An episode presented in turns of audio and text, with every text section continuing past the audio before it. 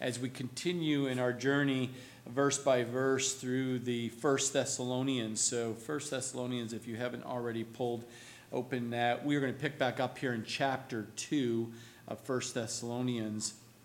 If you remember last week, if you were with us and you caught it uh, afterwards in chapter 1, it was all about the Christian church or the ideal Christian church, because there's a lot of churches out there that declare themselves to be a Christian church, but they're not following the Word of God. So it's hard for you to call yourself a Christian church if you're not following the Word of God. So it's certainly uh, put uh, is uh, is uh, Paul and his his uh, his uh, associates there. Start out there, Silas and Timothy, and as they continue to start do a new new work there in Thessalonica, uh, we saw that it, it, wasn't much time within the three weeks. Uh, uh, they were driving them, uh, the, the religious leaders of, uh, of the other religions in that area were driving them out, may causing them to leave. So imagine you're in the ministry, you go, hey, God's called us to go to this place, we're going to start a church, and three weekends you were able to do work, and then you were driven out. Can you imagine your heart of sitting there going, all of these believers and the work that God started in just in three weeks. And, and you can see the, the pain on the heart of a pastor who has to leave because they're forcing him out physically out of the area. And so this is where the letters come from, is because of the heart of a pastor on the, those he started, led them to Christ, and now he wants to know and hearing what's going on. And he's trying to teach them and, and, and encourage them in their continued work and getting a good report that they are staying with Christ. They are focused on Christ. They're not being stopping and walking away and staying at home and hanging out and finding other things to do. No, they're still fellowshipping. They're still seeking after God. They're still wanting to be as a, a body of believers gathered together. They weren't just out there having fun now and playing around the countryside because of the weather or the seasons or whatever reason it could justify why they wouldn't come back together together. And here's the pastor is communicating to them and pointing out what it is to be to have this ideal Christian church. And if you remember at the end of chapter 1, verse 10, um, it closes, uh, chapter 1 closes uh, that chapter, this epistle, this letter closes with a reference to the return of Jesus Christ. And if you will see as we continue at the end of each chapter, Paul closes out with a like closing with the return of Jesus Christ. Why? Because he wanted him, them to keep their eyes on Jesus and remind them every single time at the end of each of this section of the, of the letters he's writing to remind them, keep your eyes on Jesus because he's returning. And that is true for us today as well. As an ideal Christian church, we must remind ourselves, and that's why we continue to close from the very beginning of the start in the ministry here in the North Country. Soon and very soon, our Lord is coming back for you. Are you ready? Are you ready? Are you passionate about what God's called you to do in the ministry? The calling uh, based on the gift and the gifts he has given you spiritually to, and the talents to be able to do that for him. And are you ready to finish the race well? And today, in chapter 2, we're going to see uh, uh, an add on to this as the Christian ministry and what it is to be in the Christian ministry and doing what God's called him to do. And we will see because Paul was being, has tremendous accusations against him as a pastor of, of being, uh, of, uh, again, fleeing, having to flee. And now these religious leaders coming in behind and trying to, to discourage those that he, Paul was ministering to during that period of time and trying to get them to, to come follow their way and do their thing like these Jewish leaders. They, yes, you can be a Christian, but you have to be follow the Jewish rites and you have to get circumcised and you have to do this and you have to do that. All this heavy trip of yes, Jesus plus you must do these keeping of the law. Again, those are that's false teaching. And so, Paul is today in, in, chapter 2, in this part of his letter, is going to encourage them and to address the issues that are being accusations are planning, being planted against him. Why? Not because Paul needed to have to justify and to defend himself. He understood if he didn't make it clear what was happening in his life and what God was doing, then it would go against the gospel and the movement of the gospel of what God wanted to do in that community. So he wanted to make sure it was clear what was going on. Because remember, Paul, made it very clear that he had just came from Philippi. Why? Because he was in jail. So imagine you're a pastor. You show up and you're teaching the gospel and leading them to Christ, and all of a sudden you have to leave unexpectedly within three weeks, and all they turn around, the people behind you are saying, Oh, you can't trust the man. He was a jailbird, man. He got just got out of jail in Philippi. How can you trust that man? Trust me, we experienced it in 2011. It wasn't very long. We're sitting in Ramada, and there people, religious leaders of the churches of this community saying, How can you trust a pastor who's just coming from California or New Jersey? Who do they, they're going to be there. They're only in a hotel. They'll come, they'll take your money, they'll do some things, and they'll leave. They've, we've seen them do it all the time up here in the North Country. We heard it all. And we're like, I can't believe we're living this out. Because it wasn't the non believers that were coming against us, it was the religious leaders of the churches of this community. That just blew my mind. But until you read Paul's letters, then you go, there's nothing new under the sun. nothing new under the sun. And how many times have they people said to you personally, well, you were you used to do this, and now you say you're a Christian? Uh, oh, is that all you do for the living? And, and now you're trying to. You know, you always have these little subtle little things that people can try to justify why to discount what your message is. And it's nothing about you, it's always about who? About Jesus. That we have no other message. The only message we have is the gospel of Jesus Christ. And that's all we want to share with people. Trust me. It's only by the grace of God that any of us are able to even share the fact of what Jesus has done in your life. So, same thing right here with Paul. Paul's going to lay this out that he's not a charlatan, he's not a fraud, he's not a fake, coming into this community, then been ousting out, and he wasn't able to come back. And we're going to see why he couldn't come back, and we're going to see what Paul's going to address here through this second chapter here. So in 1 Thessalonians chapter 2, verse 1 says, For you yourselves know, brethren, that our coming to you was not in vain. So he says multiple times in the scripture, you know. I know you know, but I'm going to write this to you because I'm going to remind you, you know, brethren, my brothers. This we're talking to people, you know, they're not non-believers. He's talking. He's writing this epistle to. He's writing to brothers, right, and sisters. I'm telling you, know, we, we, did, we didn't show up into your town and share the gospel that was in some kind of in vain or some kind of emptiness or of no value or, or just of just of just fancy words, but there's no results or anything of character of what we were saying here. It, it means that Paul's sitting here in this whole section right here in chapter 2 defending his own character and ministry before the Thessalonians. Why? Because if he didn't do that and land solidly put it in writing, so that they could read it and then share it, then you can imagine someone else saying the same false information, fake news, constantly over and over. People start believing it, even though there's no foundation to it. Nothing new under the sun. It's the same tactics that Satan uses yesterday, then, and today.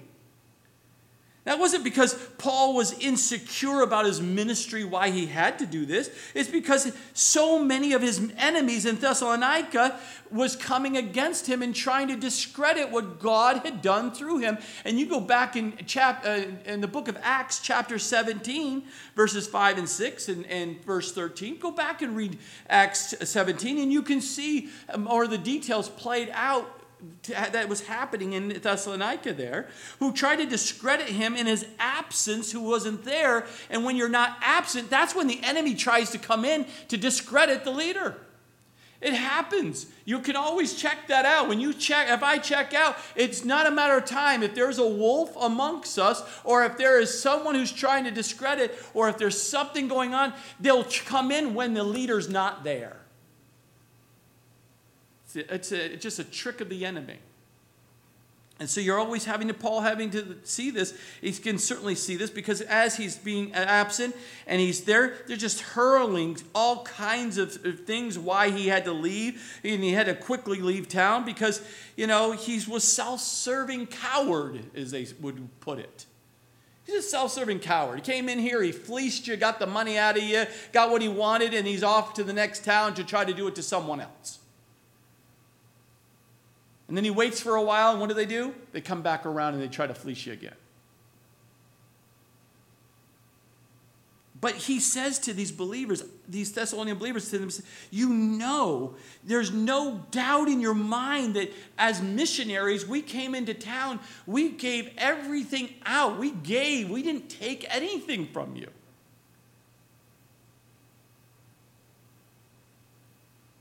But if you look at the wording that Paul is writing here, he's really not at all accusing anyone within the church body that was started there.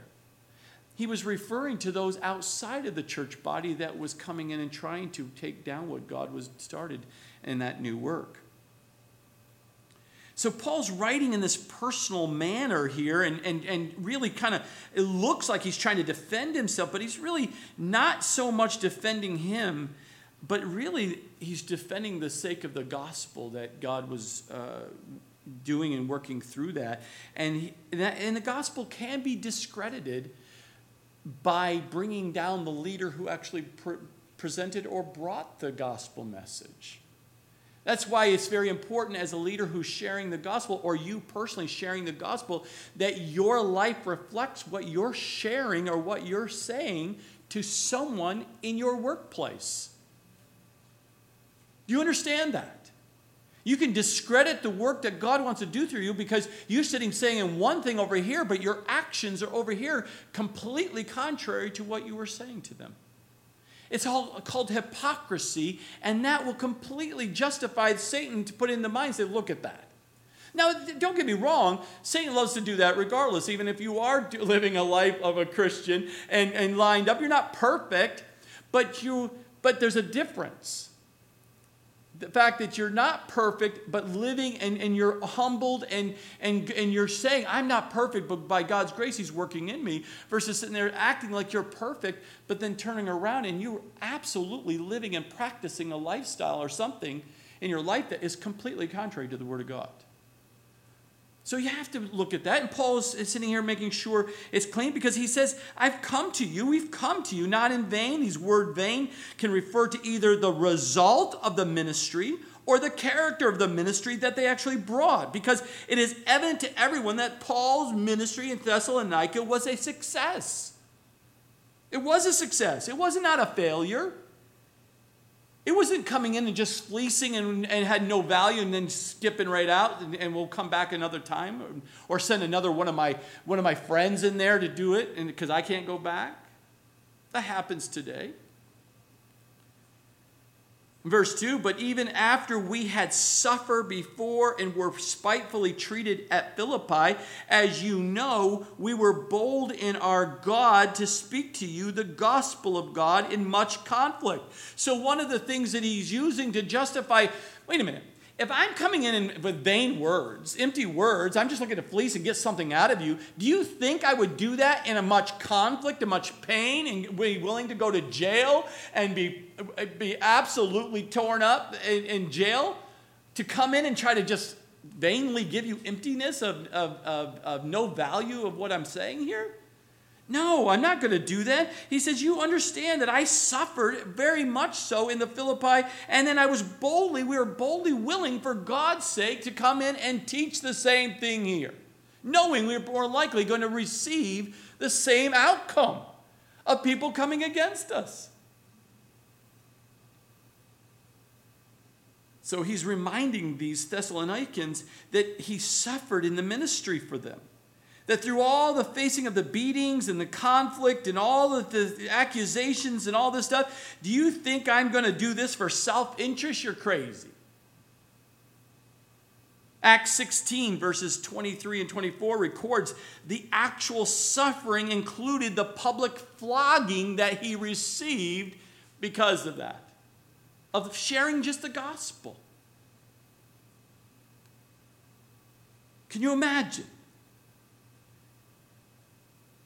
I'm sitting in an inner, inner prison of a Roman prison after being publicly flogged and in, in, in chains and racks around his ankles and things, cannot move and being flogged in public, and then turns around because he shared the truth of Jesus Christ, and then turn around and then go to Thessalonica to sit there and do it again for self interest? Not, not what's not going to happen. One of the things one of the things that will break a man's mind is you just put a man under tremendous humiliation and embarrassment and persecution, it will weaken and break a man's mind. But a work of God, but a work of God through Paul had suffered such various difficulties, such physical and mental persecution that it would does not and it does not, does not appear at all in the scripture that it affected him. Why? Because god protected his mind. That's why i always encourage the brothers and sisters who go overseas to go to war especially in the heart of the war. I say you better be in the word of god. You better be focused on Jesus and continue to focus on Jesus and continue to have a strong prayer life because He will protect your mind and you will not experience the post traumatic stress that many people do. Because God has the ability to what? Protect you. He does. And we've watched it over the years in the ministry and how many people have been sent overseas and during the heart of the war and going three or four times. And I can see the ones who truly kept their minds on Jesus and continued in the Word of God and in prayer. And he, they trusted Him with all of their life, every aspect of their life. And they came back and they were not fazed like others. So again, us too. You don't have to go to war. Just look at what's going on around in our world, the trauma that people can experience emotionally and physically. Set your uh, eyes upon the Lord. Set your mind on the Lord. Let the Word of God do a work in your life to protect you so you don't come through and be traumatized to the degree that you need to be. You can be, you can be protected by the Lord.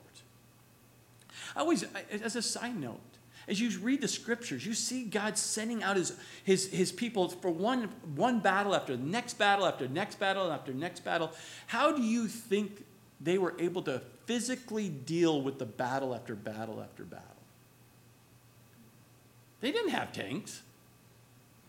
They were talking hand to hand combat, up and close and personal.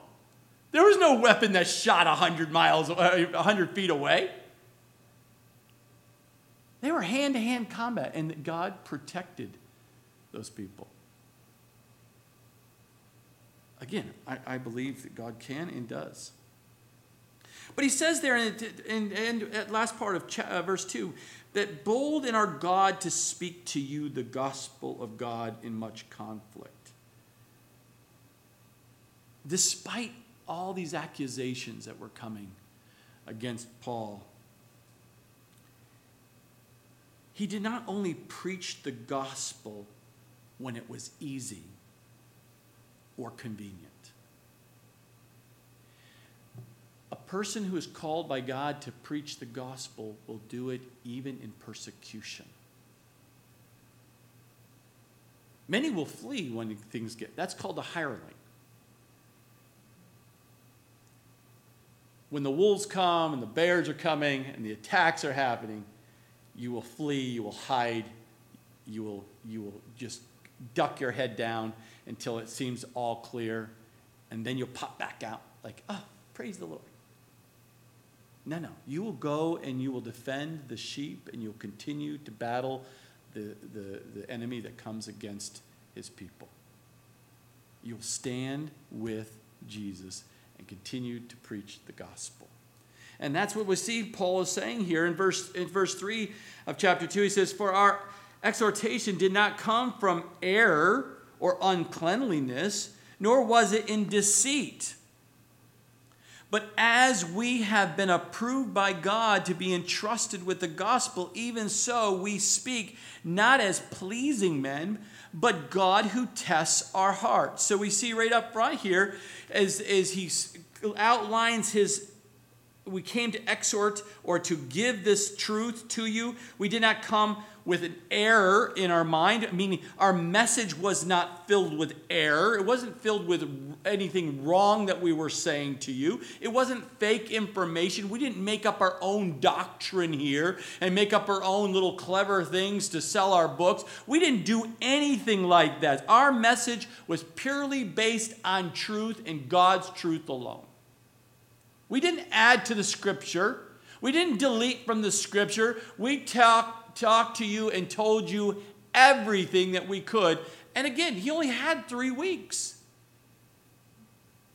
It wasn't an hour once a Sunday that he had. You can tell that they spent probably all three weeks nonstop just to eat and probably was still talking and teaching while they were eating, just not sleep while they were sleeping. That's their mentality. So Paul is saying here, our message is not from air. Our, our, our, our, motivation that we came to teach and preach to you, and the motivation in the ministry was not of uncleanliness or impurity, but it was clean. It was pure truth. It wasn't anything added or deleted from this. Our message and our motivation was not for self gain in any focus whatsoever. We didn't have any hidden agendas. Our motivation in the ministry was absolutely pure. And also, he says, Paul's message was in was method in the ministry, was not in deceit. There was no trickery. There was no misleading to get some gain in the Christian ministry that he started here. It was as absolute the method they was as, as just pure teaching the word, teaching the truth. Because you have to remember, in the first century, Paul, eh, Paul's world that he's living in right now was filled with competing religions. And many ministers out there with many different slants of different um, religions that were motivated by greed and motivated by personal gain. They did it because they, it was a job and they could get a livelihood based on this.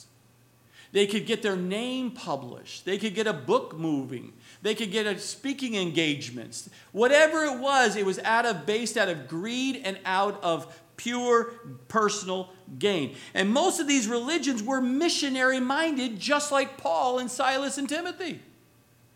They were just as eager and going out there seeking to spread the faith that they believed in. They were traveling evangelists. They were traveling preachers. They were doing much of the same things that Paul and Silas and, uh, and um, Timothy was doing. But it was the message that was coming out of their mouth and their attitude or motivation that was coming from their life that makes all the difference. Christian ministry must have the right message, the truth of God with the right motivation of no personal gain. And the method that they use must be of, absolute no deceit, no trickery. That's how it must be in the ministry. You can't come up here and emotionally try to sway you emotionally and, into, and all kinds of trickeries and mood lights and all kinds of whatever it must be to try to get you to pass the basket three times so you'll pay more.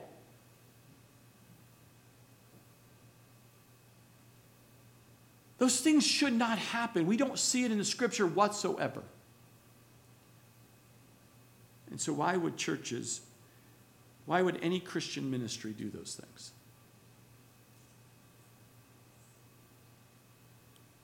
Why? Because there's deceit. But notice the words that he used there in verse 4 but as we have been approved by God. Those are key words approved by God. To be entrusted with what? The gospel. Paul used a word here that was associated with approving or accepting someone as being fit for public service for God. The missionaries, Paul, Timothy, Silas, was tested by God Himself before they went out. There's so many times we see in the ministries where people say, I feel like I should be in the ministry and I'm going to go start a new work. Well, praise God. How does He confirm that in His Word? Have you been tested in the ministry before you being sent out to be in public service for God, representing God? Well, I haven't. Scripture says you should be tested, approved. There should, be a, there should be a calling in your life and it should be tested. It should make sure that it, it's truly God calling you out there. No, no. I think I've done all the act, I've done all the research, and I know all the, uh, the how you grow a church, and I know all the techniques. I've done my my math and homework, and I'm going to go to very this one community that has a certain peg, you know, median uh, median cost of living, and I know how to do this, and I know there's about three churches there, and it's about this size. And if I come in here and I just market to those three churches, I'll just take some of the people from that church and create my own little church happens today. You're out there plowing and harvesting, not even plowing, you're out there harvesting from someone else's, another man's work. Scripture says not to do that, but people do that all the time. And notice, he even emphasized that even so we speak not as pleasing men. So he says, we didn't come out to give this truth. We are approved by God to go out, to share and trust in the gospel, but we didn't do it to please men. We go out to please God because God has called us to do it. God, who tests our hearts, He knows our motivation. He knows the reason why we're going out into the missionary, uh, missionary work and going out into places where there's not been the gospel shared, where the gospel has not been established. And Thessalonica is where God has sent us. And we went out there, and you know our heart and motivation and methodology, and that was to teach you the gospel of Jesus Christ. Now, don't get me wrong, Paul tried to make it probably as attractive as he could to, for people to listen, to encourage them and, and to uh, help them to get their attention to understand what he was trying to get across and where he went. He didn't just say that you must come to me, he went out into the, into the community and, and talking to the people. But Paul never compromised the truth of God just to please the ears of the people. Don't talk about sin. We're going to talk about sin. Don't talk about hell. No, we're going to talk about hell. Don't talk about, you know, certain sins, certain lifestyles. No, because God talks about it. Guess what? We're going to talk about it. I've always loved the verse by verse, chapter by chapter, book by book, teaching the whole counsel of God. Why? Because at no point can I sit there and say, I'm not going to teach that book because that book would really cause some people not to be feeling real comfortable like. Don't get me wrong, there's times, there's some subjects I'd rather not stand up in front of you to talk about. But I must, because you need the whole counsel of God.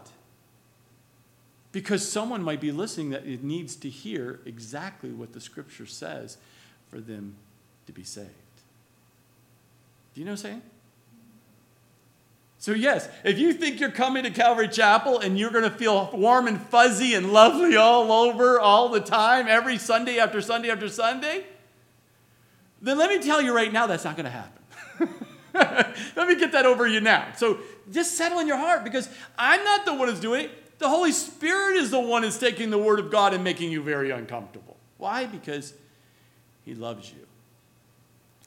And that is what he does, is cuts right straight through all the facade that we may have to get to the heart of what needs to change biblically in your life. And only the Holy Spirit can do that. And he's really good at it. But it is cutting at times. So he says, the very first thing, we didn't do this to please men.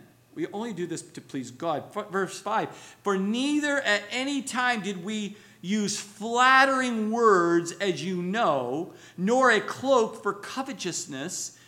God is witness. So the second thing that he emphasized to them here is says, not only are we not man pleasers here, but we did not use flattering words to somehow to sway you to, to, make, to make the deal with you to try to, to, to, to, make you feel good and puffed up so that you feel all certain emotions so that it gets you to, to keep coming back. So, no flattering words, nor a cloak or a hidden agenda for covetousness. There's no cloak, there's no covering that make it, okay, I'm saying one thing, but really behind the scenes, I've got an agenda while you're here.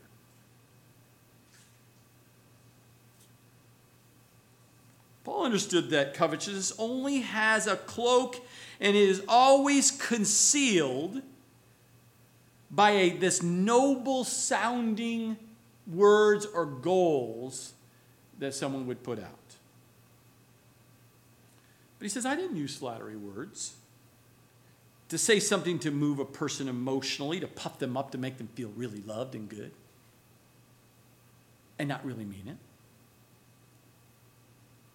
And I certainly am not going to sit there and say one thing, but really this, this, this self satisfaction that I get behind the scenes to try to achieve something in the ministry. What happens in ministries at times is people will sit there and say, I can do it better than him. Paul, he just took off. He doesn't know what he's doing. We can do better. Follow me. It's a cloak. Why? Because they want the position of being the leader. So they'll say things to people and they'll flatter them and they'll befriend them and they'll do all kinds of gain a gathering and get another gathering so they can take that gathering and go somewhere else to start a church or to get you to be kicked out the pastor so that they can come into position because they got enough people swayed with their flattering tongues and their cloak mentality hidden agenda.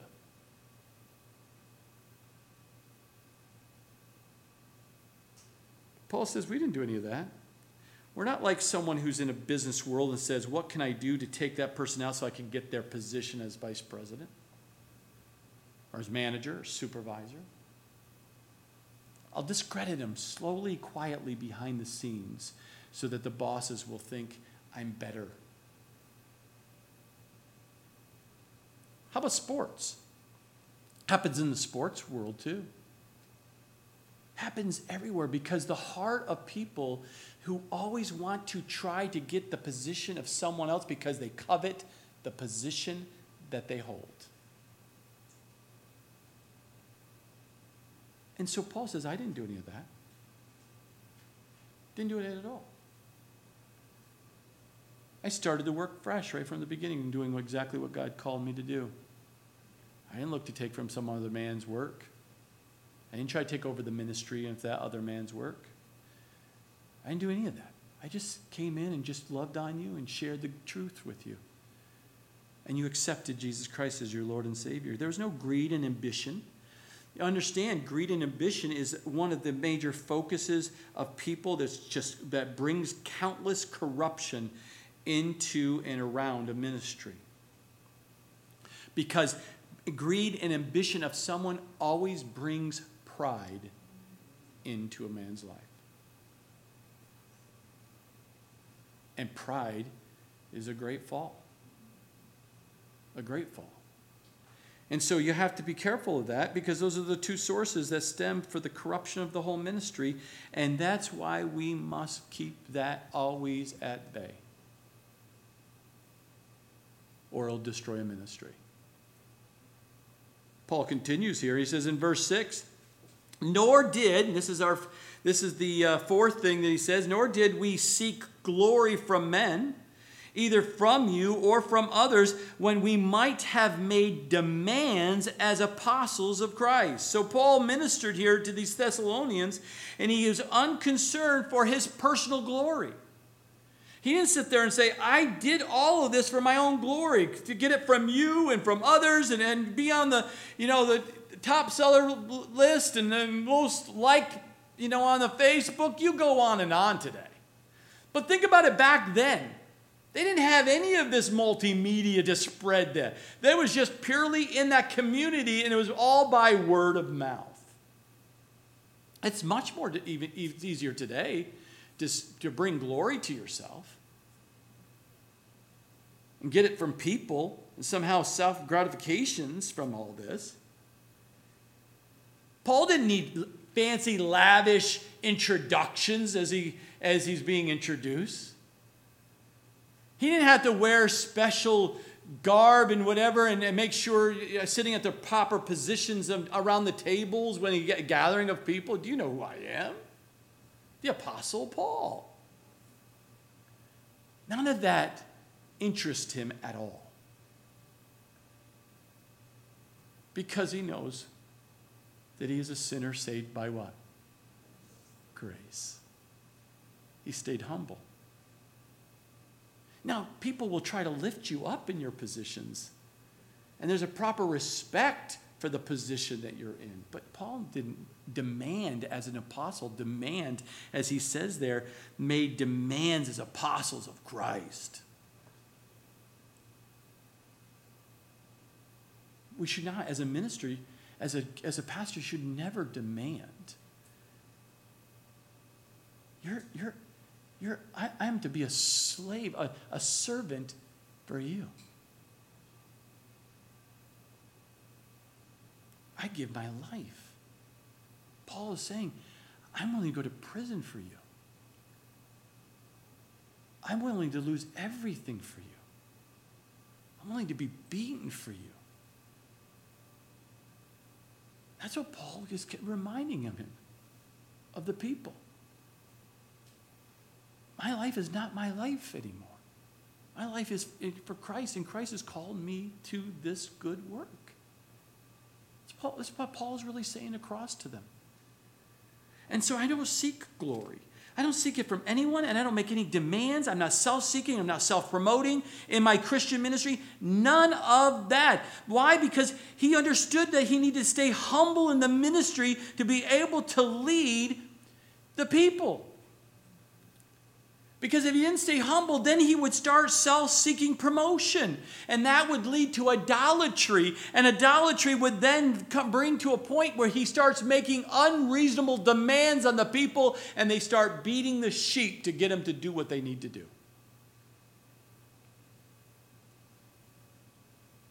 Oh, it's frustrating for many people. Just tell me what to do. No, I'm not telling you what to do. I don't have to tell you what to do. If God's really working in your life, He will show you what to do. I'll be in there to encourage you, be right there alongside you. I'll be in the trenches with you. But it has to be a calling from God to uh, ask you to put in your heart and desire to do the work. I'm not going to make you do anything. We get to absolutely, with all joy, get to serve get to give, get to go. Why? Because we get to do that for the Lord. And we're going to be rewarded in heaven. Can you imagine? We're going to be rewarded in heaven for what God's put on our heart, and He equips us and, and, and blesses us to go do the work for Him. Still trying to wrap my head around that.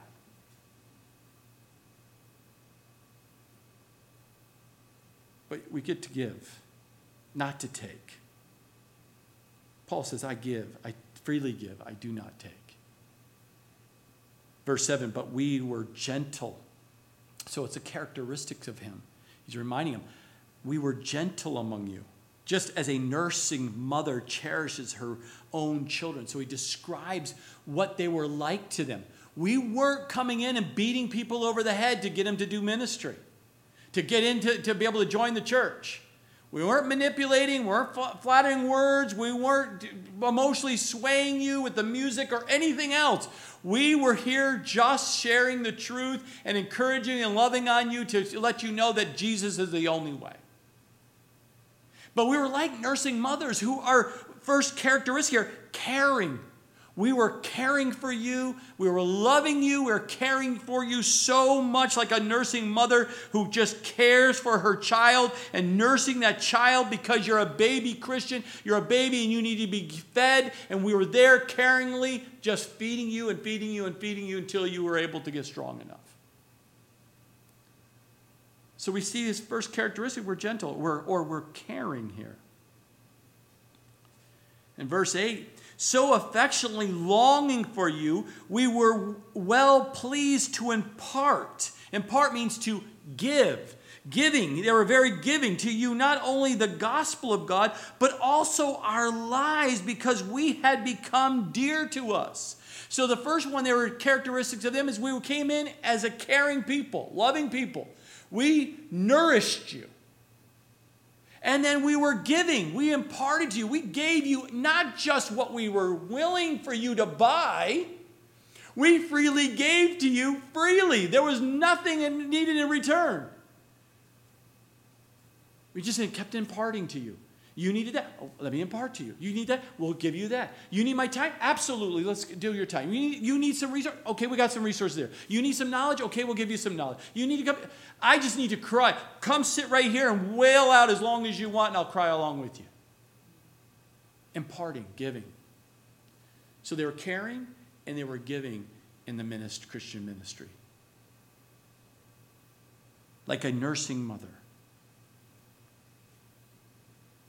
willing to give, affectionately longing. There was an attachment. It was absolutely a relationship built with this. These, these missionaries, that Paul and, and Timothy and Silas, there was a relationship. There should always be a relationship within the Christian ministry. A pastor should not be disconnected from the people. You should be able to have just spend like a family gathering together like everything else. And it should be like that.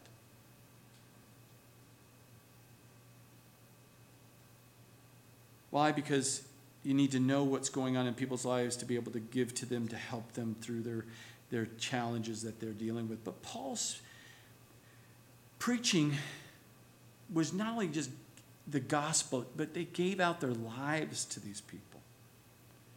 Verse 9 For you remember, brethren, our labor and toil, for laboring night and day that we might not be a burden to any of you. We preach to you the gospel of God. So not only they're caring, not only were they giving, but they were laboring. Paul, as we know in the scripture, Paul and the people never took anything money from them. They actually built tents more than likely because they were tent makers. They worked day and night. So they started early in the morning, probably ministering and working, and they worked all the way until late at night until they can't keep going because they were trying to make a, have a job to keep their you know food on the table probably and keep things going. But the rest of the time was ministering and, and, and working with the people. He never sat there and said, I'm showing up. I demand this kind of a salary. I'm going to make sure I have a certain amount of vacation time. And you're going to give me a car. And you're going to give me this. And you're going to give me a nice office. And I'm going to have a stipend. And I got a retirement going. And all these demands, he, many do. Paul says, no, no, no. You know us.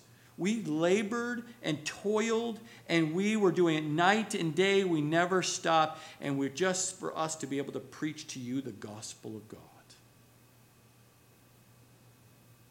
That was his heart. And he was willing to do the hard work and long hours and little sleep for the sake of the people. Verse 10 we see another characteristic. You are witnessing. You are witnesses. They are witnessing missionaries here. And God also, how devoutly and justly and blamelessly we behaved ourselves among you who believe. They were witnessing. They were witnesses to the changed life of God in their life. They were bright lights for the people in that community. It says, Look at what God has done in my life. I am witnessing of the testimony of God's grace. Absolute witnesses to the grace of God, of taking a wretched man like Paul and turned him around to be used by God as a witness of God's favor. It's kind of impressive that Paul was at a point in his life where he could freely appeal to his own life as an example of God's grace. I hope you're there. If you've been walking in with the Lord and you've been learning and growing and maturing, you should be able to be a witness for those that are suffering in this community.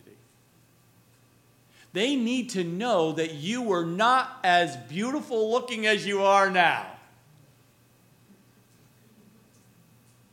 You look good, smell good, you look like and smell like a Christian. But you've got to let people know that you used to be nasty, stinky, and in the, in the miry with the pigs. You do know that.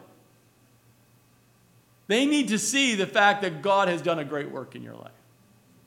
Not because you say it, it's because they're witnessing in your life what He's doing. And let Him happen. And Paul was, was willing to do that because he was god's did such a work in their life that people could look at their life and say you're devout you're just you're blameless and your behavior and how you act and where you anyone who believed could look at their lives and it didn't matter what, what they lacked and looked like at church versus when they were when you popped in at home at their house and they were just waking up in the morning. Or they're in the business environment. Or you were watching them from a distance because pastors are in a bowl and it just seems like when you're walking down the mall everyone knows you and watching you and how you're interacting with people it's not easy to be in the ministry. But that's what God's called you to do. Called me to do. But as a Christian, He's called you to be a witness for Him. That was a characteristic of Paul. It needs to be a characteristic of us as well.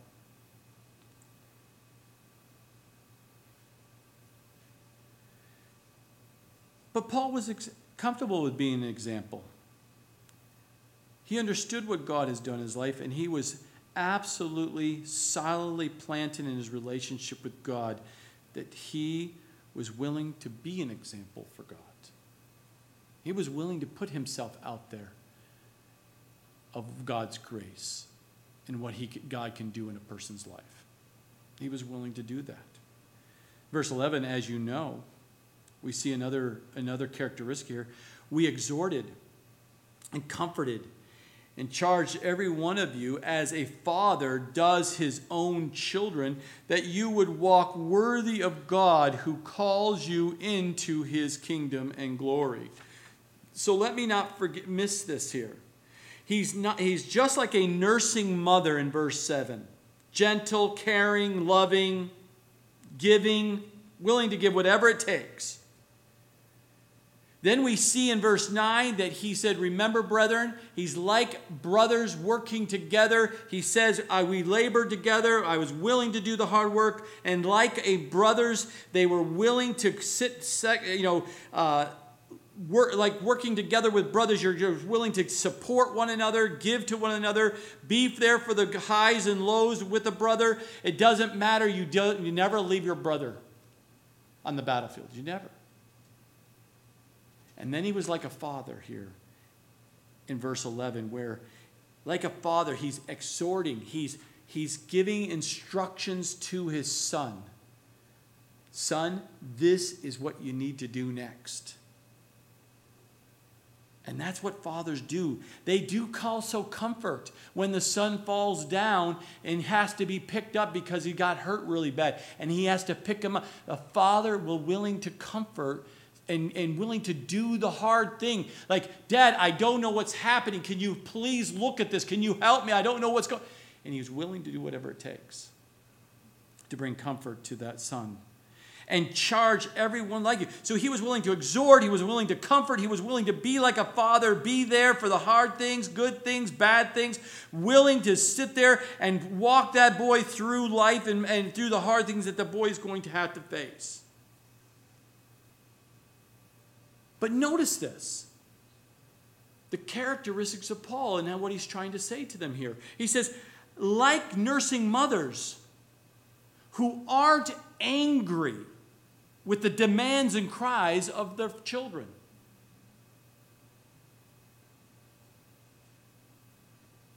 Nursing mothers do not get angry at their children who are babies who are demanding and cries because they do not know what they need or why they need it. They're, he's like brothers who are working together and supporting and relating to one another to help each other so that people can learn from each other through the life of, through life.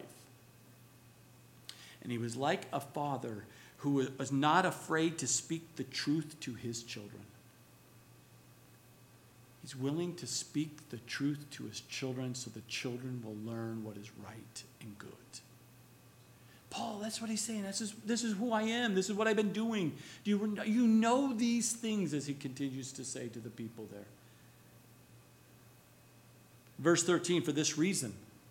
There's the transition. For this reason. Everything he just said. Now, for this reason, we also thank God without ceasing because when you received the word of God which you heard from us, you welcomed it not as the word of men you knew this wasn't my words.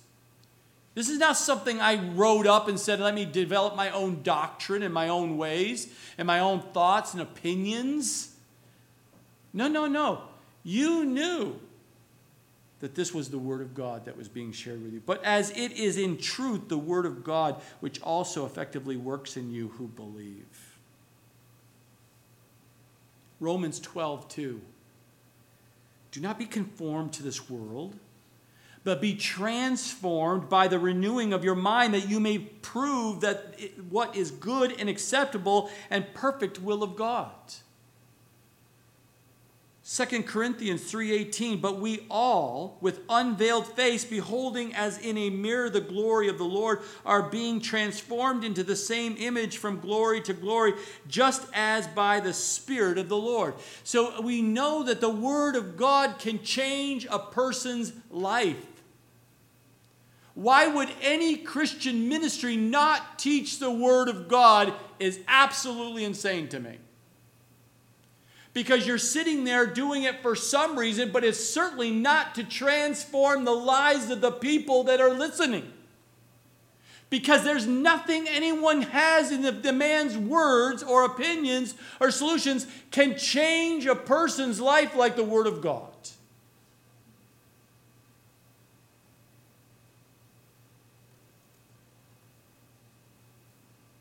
Paul is saying here I give thanks without ceasing. I give thanks over and over and over for the word of God that I can teach you.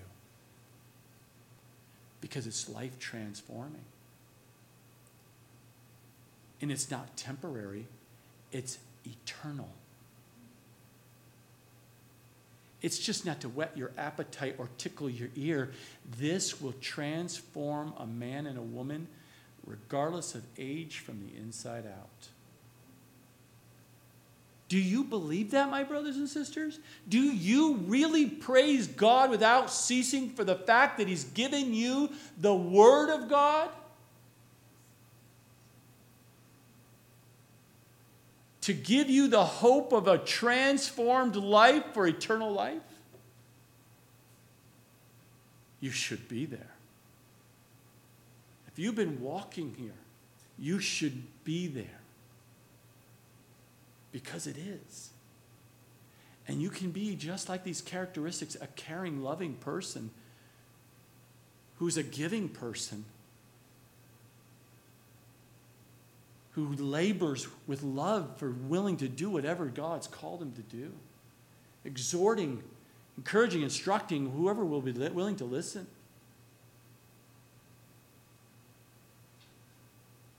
because God has done such a work in you, you cannot not share it with someone else. Because that'd be very selfish. And Paul's saying, This is the reason I give thanks to God because I know it effectively, without a question. Another word for effectively means successfully works in those who believe. The Word of God doesn't work in someone's life if they don't believe. I know this might hurt, but I'm going to say it anyway. If you're thinking, I don't get anything out of the Word of God, I don't think it's really transforming in my life. I really don't think there's any big, big value, you know? Check if you really believe. You need to, you need to examine yourself. Because once you become a believer and you have the Spirit of God inside you, you one of the key indications for me to see in someone's life is the desire for the Word of God. That is the key indication. Because once you have, and you cannot not know and hear and listen and absorb, digest the Word of God, then you're not a child of God. The inward changes and the outward changes and the behaviors, attitude, that will come over time as you what? Mature. You'll mature. We'll see the fruit eventually. That's what God bears in your life. You don't produce it, God produces it. We'll see the love eventually. we'll see the long suffering eventually. We'll see the patience eventually. We'll see you. Those things will come. But the desiring for the Word of God is the key number one indication for me, for someone who believes. Verse 14 For you, brethren, became imitators of the churches of God, which are in Judea in Christ Jesus. For you also suffered the many things from your own countrymen, just as they did from the Judeans. So he says here, brother, I know you've been imitating not just any church, but churches who follow Jesus Christ. And because of that, you also are sur- su- uh, suffering just from your own countrymen. But people that you shouldn't be persecuting are absolutely persecuting you. Verse 15, who killed both the Lord Jesus and your own prophets, and having persecuted us, and they did not please God and are contrary to all men. Just remember, all this persecution, all these things, does not please God. God will deal with it. Just keep going Keep moving, keep doing, keep your eyes on me, keep doing what I've asked you to do. Let God deal with the people who are not pleasing Him and the things that they say and do. And that's why He says, I want to please God. I'm not here to please man. I'm pleasing God. And just He's encouraging them. Yes, they're being, people are being killed for their faith and following Jesus Christ. Your own countrymen, your own family is going to come against you. Your own neighbors will come against you. Your people at the work environment will come. He's saying, it doesn't matter, you keep going because you are on the right track. They don't please God. In verse 16, forbidding us to speak to the Gentiles that they may be saved. So, as always to fill up the measures of their sins, but wrath has come upon them to the uttermost. So Paul says here, revealed that what if you know these, these religious persecutors against the Thessalonian believers there, he says, hey, they're forbidding us to speak the gospel, to, to, to speak to those Gentiles, to bring them to a point of salvation in Jesus Christ.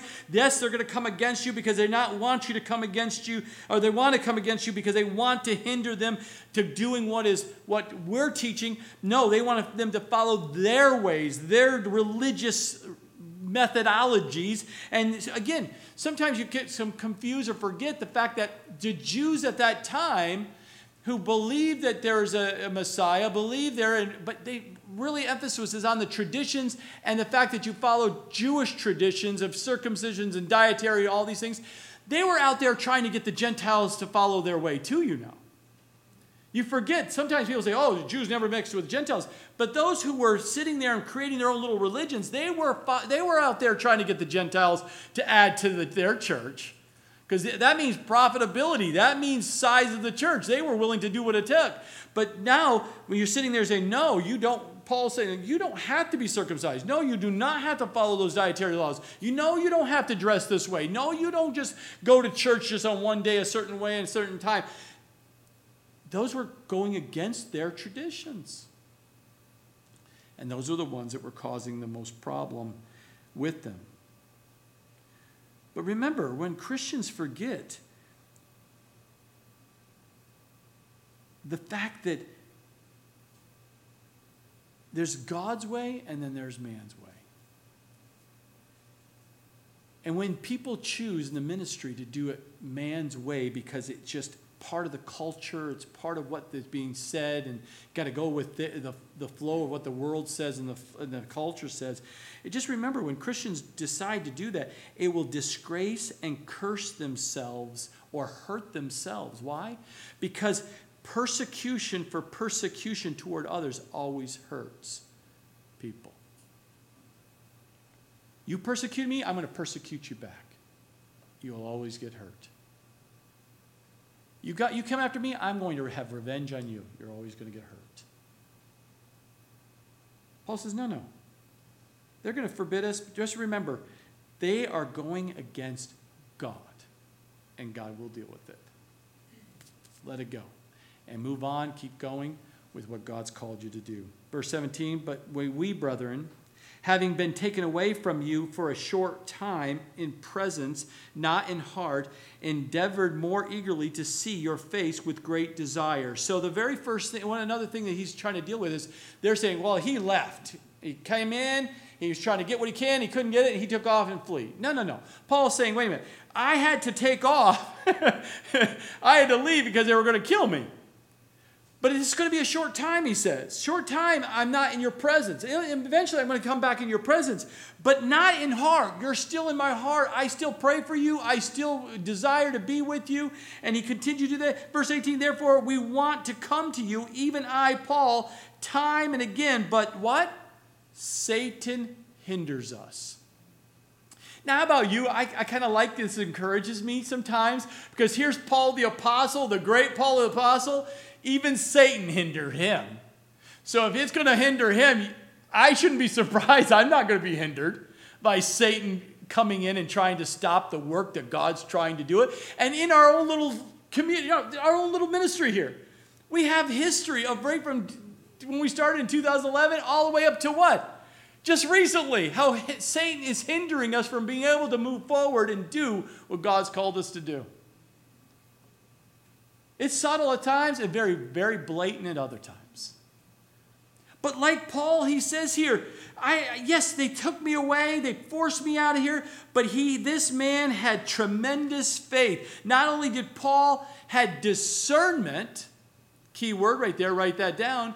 Not only did he have discernment and understood that this was satanic hindrances of doing what God's called him to do. But two, he also, Paul had tremendous faith. Why? Because he says, This is only for a short time. I know my God and he's going to overcome this. Because I know he's put on a desire to come back to minister to you. I know He wants me to do this work in helping you in, in, in your walk with Christ. So it's only going to be a short period of time. I will be back. And we do know, based on the scripture, that sure enough, He was back there. Acts chapter 20, verses 1 through 5. He, he returned to Thessalonica and to the other churches in the area. But look at the third thing that we notice here Paul was committed he was committed to fight back on these roadblocks that were being thrown in front of him by Satan. Roadblock after roadblock. We, oh, we got, we're moving ahead. Boom. It stops. We overcome that roadblock. Next step, boom, there's another roadblock. Doesn't it feel like that in your life sometimes? That you seem okay, I'm moving well, and the Lord is doing a great work. I, I'm, pray, I'm loving this, and boom, there's another roadblock thrown in to stop you from being able to do what you want to do for God. Expect it. If Satan's doing it against Paul, he's going to do it against you. But like Paul, have faith. Don't go by sight, but go by faith in your walk with him. And continue to be committed to continue to look for and opportunities when doors are opening to go and keep moving, doing what God's called you to do. You cannot give up. Even though Paul couldn't be there in person, look what God has done because he couldn't go in person. Do you see this? Have you, do you see it? I'm going to give you a minute just to think through a minute. Even though he personally couldn't go back to Thessalonica, God and many theologians believe this was one of his first letters. He started writing letters to the churches, and look how all of us are blessed by it. What Satan tried to stop, God used it for his glory for those who love him, and he, Paul loved him, and he wrote a letter called 1st and 2nd Thessalonian letters. And that letters today minister to you and I, to all of God's people. Make the connection. God, Satan may want to come in and try to divide the church and keep the church from meeting it forced me to go and go live Facebook what I said I didn't really ever want to do. But now I hear more people from all over, and hi to Matthew and his wife and child over in Germany and everyone else who calls and sends messages to me. Now they're able to see messages. And I am calling out to Jackson. You know, it's my grandson. I get to call him out. Jackson, I loved you. Because now Jackson and my family, Sarah Marie and Chris, and soon to be Emma, I get to minister to them as well. So, what Satan hindered for us not to be able to gather in person, I'm now able to, by God's grace, minister to those he brings, even through Facebook Live. Paul is now writing letters, and we're all blessed because of Satan keeping him from going to Thessalonica. Our God is a great God. Verse 19. Whew, time. For what is our hope? What is our joy? What is our crown of rejoicing? It is not even you in the presence of our Lord Jesus Christ at his coming, for you are our glory and joy. And we'll wrap it right here and then we'll go into communion. And uh, and we see here Paul assures these Thessalonican believers that he could never forget them. Never forget them. I will never forget you.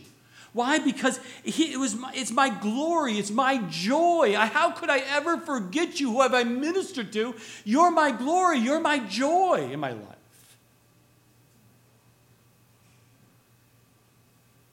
Even though he could not and had no ability to go visit them, never took away the lack of the love that he had for those people he ministered to and shared the gospel with.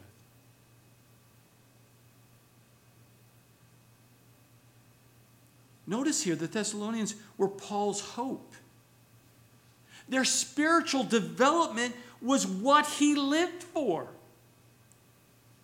As a parent lives to see his children grow and mature and produce and reproduce, he sits there and says, My absolute hope is that you will mature to a point where you will produce the spiritual fruit, and then you will turn out, and as you're healthy and you're fruitful, you'll go out and reproduce. You'll go share the gospel with other people and lead them to Christ. And I do hope and everyone is at different stages. You might be a brand new believer today, or you could be someone who's been walking with the Lord and you're very fruitful, and you should be reproducing tremendously and reaching people with the gospel. And if you're not there yet, don't let Satan condemn you. Keep showing up regardless of how you feel. Because eventually you're going to mature and you will produce and you will reproduce. That was Paul's hope. And notice here Paul's joy. His life was filled with this happiness as he thought of what they used to be like a non believing Gentiles and maybe non believing Jews, but mostly Gentiles in that area. They were not, had no hope. no direction and understanding of, of the great Almighty God.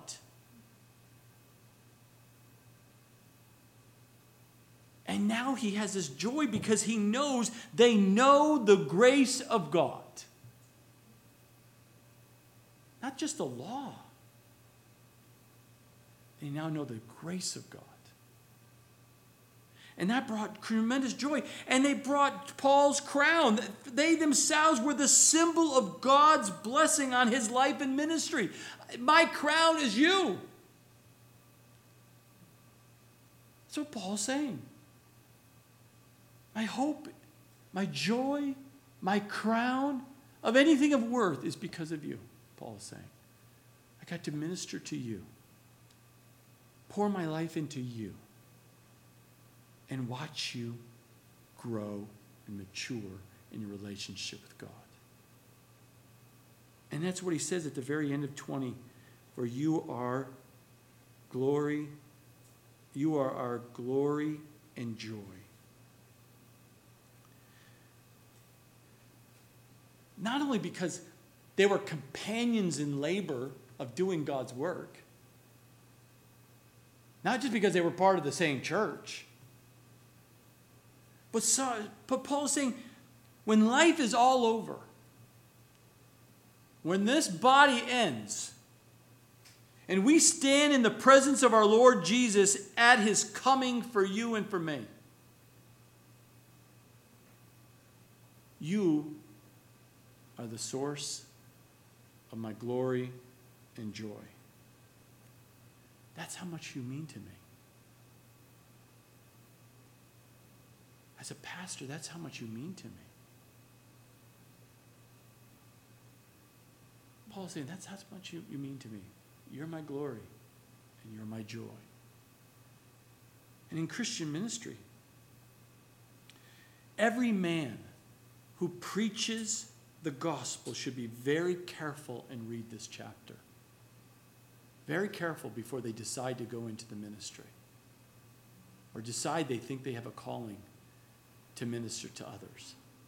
Because when you read this and examine yourself very carefully on the scriptures of what Paul is saying is the characteristics that God is expecting in one man's life to do become a pastor, it will do something very clear will happen. The Holy Spirit will bring to light exactly if you line up with the scripture or you don't. And if someone is out there teaching and preaching the gospel at a church and examines himself using this chapter,